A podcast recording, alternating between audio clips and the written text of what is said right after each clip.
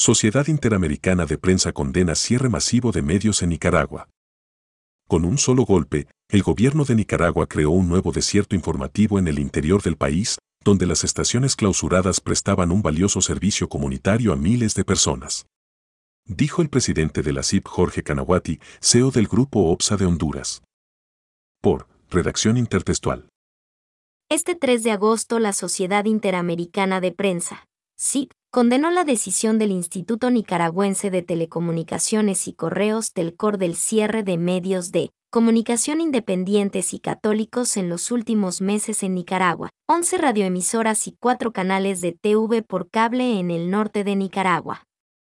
Para la CIP estas acciones son parte de una campaña que pretende eliminar todo vestigio de prensa independiente y representa un nuevo avance sobre la libertad de culto y de pensamiento en esa nación.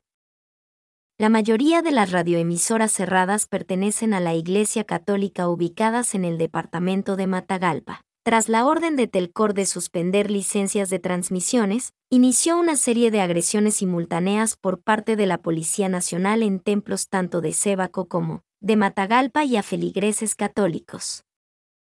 La directora de Telcor es hija del jefe de la Policía Nacional, Francisco Díaz, miembro prominente de la familia que integran el presidente Daniel Ortega y su esposa y vicepresidenta, Rosario Murillo. Con un solo golpe, el gobierno de Nicaragua creó un nuevo desierto informativo en el interior del país, donde las estaciones clausuradas prestaban un valioso servicio comunitario a miles de personas. Dijo el presidente de la CIP Jorge Canahuati, CEO del Grupo OPSA de Honduras.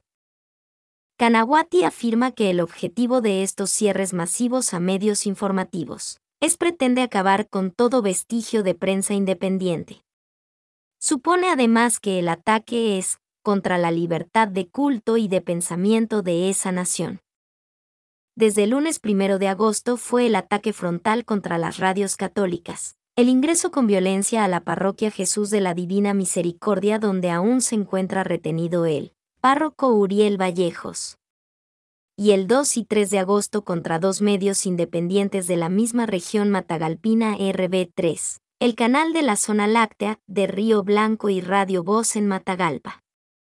Mientras tanto, Carlos Jornet, presidente de la Comisión de Libertad de Prensa e Información de la CIP, opina que queda demostrado que el uso excesivo de violencia de la policía indica el alto grado de impunidad del que gozan las autoridades nicaragüenses en las regiones más remotas del país. El gobierno de Ortega ya no solo es enemigo de la libertad de prensa, sino que también ahora parece suprimir la libertad de culto y de pensamiento en Nicaragua, recalcó Jornet, quien también es director periodístico del diario argentino La Voz del Interior. Como parte de la campaña de apoyo de la CIP con sede en Miami y EU a medios independientes, periodistas y comunicadores en Nicaragua, le hacen un llamado a la comunidad internacional para que no abandone las presiones por la libertad de prensas y la democracia en Nicaragua. Es una verdadera masacre a la libertad informativa, dice PSIN. Por otro lado, el gremio de periodistas y comunicadores independientes de Nicaragua, PSIN, ante los actos ejecutados contra medios comunitarios y católicos por parte del gobierno y sus operadores se pronunció en repudio. Tales hechos evidencian la embrutecida estrategia de las autoridades que pretenden un apagón nacional de voces críticas, para sumergir a la ciudadanía en la oscuridad informativa. Estos medios son nuevas víctimas de la represión a la libertad de expresión y se suman a 8 medios de comunicación clausurados por Telcor en lo que va del año 2022. Es una verdadera masacre a la libertad informativa, que ha dejado a decenas sin empleo y a miles sin acceso a informaciones de su interés, reciente PSIN. El gremio en el que convergen más de 250 hombres y mujeres de prensa tanto en Nicaragua como en el exilio, exigieron el respeto a sus derechos y el de todos los medios víctimas de la violencia estatal. En nombre de las libertades públicas defendidas por el héroe nacional Pedro Joaquín Chamorro Cardenal, exigimos la restauración de los derechos ciudadanos, el respeto total a la validez y relevancia social de los medios de comunicación que hoy sufren la imposibilidad de realizar su trabajo, el despojo de sus equipos y agresiones de la policía y fanáticos sandinistas. Asimismo, Expresamos nuestra solidaridad con quienes sufren de forma sistemática el irrespeto a sus derechos fundamentales.